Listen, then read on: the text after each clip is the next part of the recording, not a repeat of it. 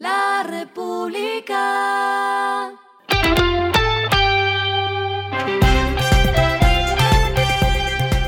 Al final de la jornada, esto es lo que debes saber sobre el comportamiento de los negocios, las finanzas y la economía. Las movidas de hoy fueron. A pocos días de iniciar el Salón del Automóvil, son pocas alentadoras las noticias para el sector de vehículos. En octubre se matricularon 13.817 vehículos, una caída de 38,8%. Entre enero y octubre se matricularon 147.869 vehículos nuevos, lo que representa un decrecimiento acumulado de 32% respecto al mismo periodo de 2022. El Renault Duster con 5.866 unidades, Toyota Corolla Cross con 5.102 unidades y el Suzuki Swift con 4.749 unidades fueron los tres modelos más vendidos en el acumulado del año.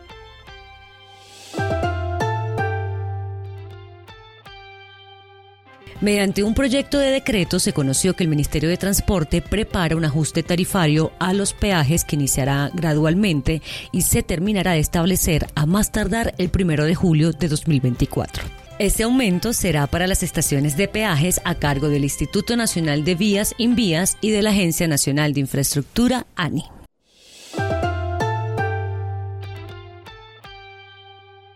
Las acciones de WeWork cayeron hasta 42% en las operaciones previas a la comercialización después de un informe en el que Wall Street Journal dijera que la compañía planea declararse en quiebra. Las acciones cayeron hasta 1,33 dólares en las primeras operaciones antes de la apertura de los mercados estadounidenses hoy miércoles. Lo que está pasando con su dinero.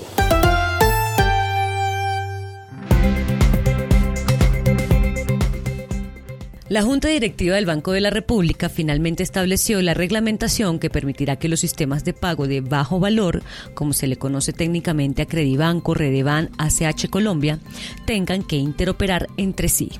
Este sistema de transferencias inmediatas de Colombia está inspirado en la plataforma brasileña Pix. La importancia de esto es la siguiente. Hasta ahora, las transferencias entre billeteras digitales como Nequi y Daviplata se podían hacer, pero a través de la autopista de pagos llamada Transfilla. Ahora, con esta normativa, está lista la hoja de ruta para que las operaciones se hagan directamente entre las billeteras.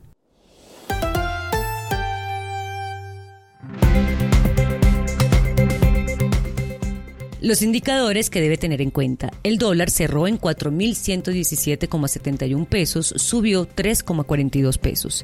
El euro cerró en 4.339,04 pesos, subió 46,74 pesos. El petróleo se cotizó en 80,90 dólares el barril.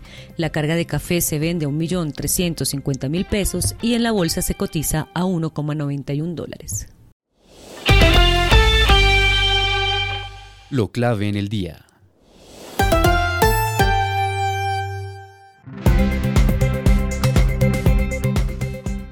En septiembre de 2023, las exportaciones cerraron en 4.127 millones de dólares, una disminución de 13,6% en relación con septiembre de 2022. El DANE explicó que este resultado se debió principalmente a la caída de 16,1% en las ventas externas del grupo de combustibles y productos de las industrias extractivas. A esta hora en el mundo. La Reserva Federal mantuvo las tasas de interés en un máximo de 22 años por segunda reunión consecutiva, al tiempo que sugirió que el reciente aumento de los rendimientos de los bonos del Tesoro podría pesar sobre la economía y la inflación. La decisión fue dejar sin cambios el rango objetivo para la tasa de referencia de los fondos federales en 5,25% a 5,5%, la más alta desde 2001. Las autoridades financieras en Estados Unidos se plantean el objetivo de lograr que la inflación se ubique en 2% y así evitar un excesivo ajuste monetario. Y el respiro económico tiene que ver con este dato. El entusiasmo por el regreso del grupo mexicano RBD a los escenarios parece que está disminuyendo conforme se acerca la fecha de los cuatro conciertos en Medellín, que serán el 3, 4, 5 y 6 de noviembre en el Estadio Atanasio Girardot. Los elevados precios de los vuelos a Medellín de hasta 900 mil pesos y el alto costo de alojamiento en esa ciudad han influido en la decisión de revender las entradas. La República.